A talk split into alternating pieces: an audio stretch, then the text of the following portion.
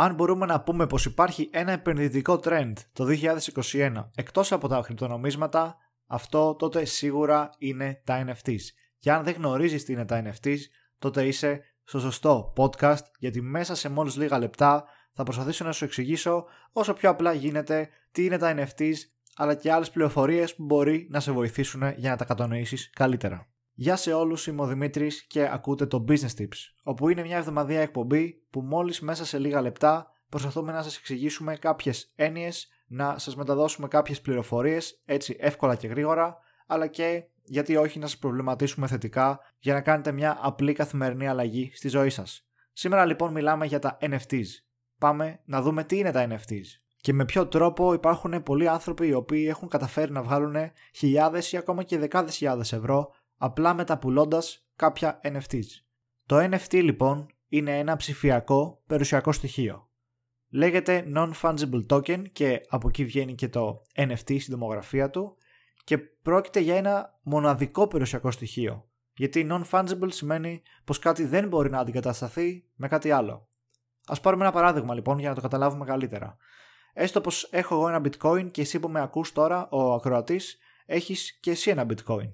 Σε περίπτωση που εμείς αποφασίσουμε να ανταλλάξουμε αυτά τα bitcoins και να μου δώσεις το δικό σου και να σου δώσω το δικό μου, στο τέλος της ημέρας δεν θα έχει γίνει τίποτα διότι θα έχουμε και οι δύο μετά την ανταλλαγή ακριβώς το ίδιο περιουσιακό στοιχείο. Θα έχουμε και οι δύο δηλαδή από ένα bitcoin.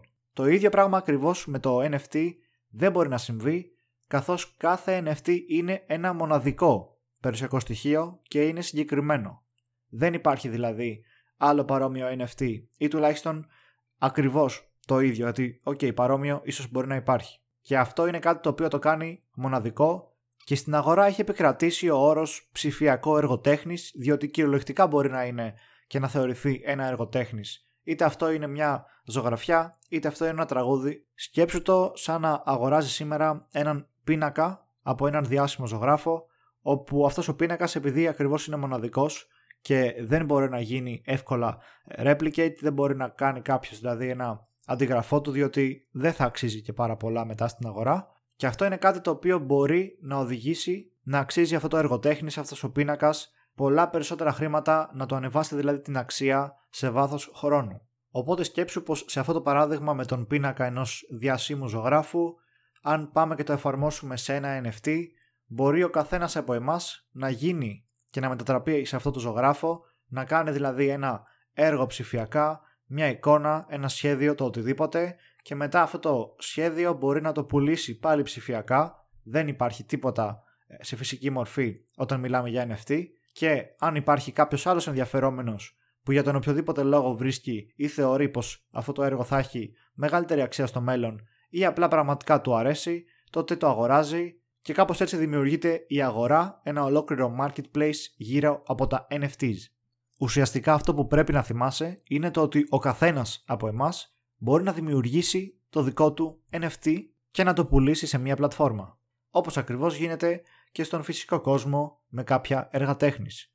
Και επίσης ο καθένας από εμάς μπορεί να αγοράσει ένα NFT, ένα έργο δηλαδή από έναν άλλο δημιουργό και μετά να το πουλήσει και ο ίδιος. Έτσι λοιπόν δημιουργήθηκε η αγορά των NFTs η οποία πρέπει να πούμε ότι είναι βασισμένη πάνω στην τεχνολογία του blockchain του Ethereum Πρόκειται δηλαδή για ένα εντελώς τεχνολογικό project πάνω στο Ethereum. Και αυτό το κάνει και ακόμα πιο ελκυστικό στις μέρες μας όπου τα κρυπτονομίσματα και γενικότερα η τεχνολογία του blockchain έχει πάρει φωτιά και όλο και περισσότερο κόσμος αρχίζει και το κατανοεί όλο και καλύτερα και αρχίζει και μπαίνει να παίξει σε εισαγωγικά με αυτή την τεχνολογία. Και κάπου εδώ τελειώνει το σημερινό Business Tips. Σε ευχαριστώ πάρα πολύ που έκατες μέχρι το τέλος. Ελπίζω να κατάλαβες έστω και λίγο καλύτερα τι είναι τα NFTs και περί τίνους πρόκειται. Δεν γνωρίζω αν αυτή η μόδα, να το πούμε έτσι, θα συνεχιστεί και στο μέλλον, αλλά όπως φαίνεται ήρθε για να μείνει και είναι μια τεχνολογία η οποία, ε, αν όχι ακριβώς με τον τρόπο που γίνεται σήμερα, θα αρχίσει να εξελίσσεται και να τη χρησιμοποιούμε στο μέλλον όλο και περισσότερο. Αυτά από μένα. Ραντεβού την επόμενη εβδομάδα με άλλο ένα business tips. Μέχρι την επόμενη φορά να είστε όλοι καλά και να κυνηγάτε τα όνειρά σας.